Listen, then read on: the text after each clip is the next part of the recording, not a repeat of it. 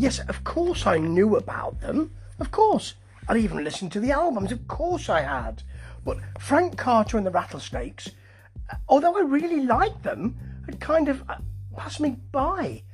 It seems strange to say that as I'd listened to the the albums as well, but this YouTube video of their set from Hellfest this year, which is on Art Arte A R T E is the uh, the YouTube channel. Anyway, do go and have a look at it on YouTube because they've got some fantastic live shows. Seeing the live show here just made me want to revisit and and really glory in the work that they do. They're called a punk rock band. They're not a punk rock band. They're not. They're a rock band. They, there's so many. There are so many different styles in there, but the power cannot be denied. And the great thing is that um, that here in this uh, on this gig, Frank Carter came to play. He's an agitational fella, and and he really wants to have a good time. First of all, it looks great. Close ups. He's playing with the cameraman at one point, you know, just looking in the camera and doing a bit of work there. Um, it looks good in long shot. The crowd look great. It's full. Sound is great. He fills the stage. He loves that camera. He even stops for Frank to say, Can you turn that person around? Somebody in a wheelchair. The most rock and roll motherfunker here. Doesn't say exactly that word, but wants to care, and that's great. And then we we move into Sticky, which is a just it's just a great grinding, powerful track.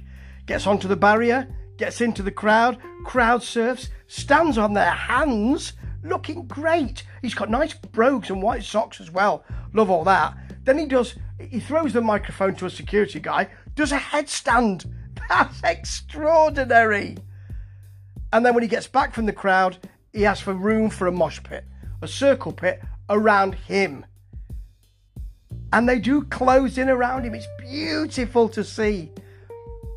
It's just great. He surfs on them. He manages to keep going. To he sings as well. There's a close-up camera on him. Really enjoyed himself, having a great time, sticking his tongue out. He's a great character. As he says, if you're in London, please come and get a tattoo by me. We're desperate. He opened his tattoo parlour two weeks before lockdown. Yes, but he's not finished yet. He wants a mosh pit, and he wants a mosh pit for women. And he says it's going to be a safe space, and you men are going to look after them. Quite right. It's it's just so good to see this. It's fantastic, and this music is just sleek and big and powerful. And that's exactly the way it should be. And they play so well together, they know each other so well. His guitarist, Dean Richardson, or the guitarist, not his guitarist, Dean Richardson wants to go as well. And as as he says, you know, careful with him. That's my pension plan right there.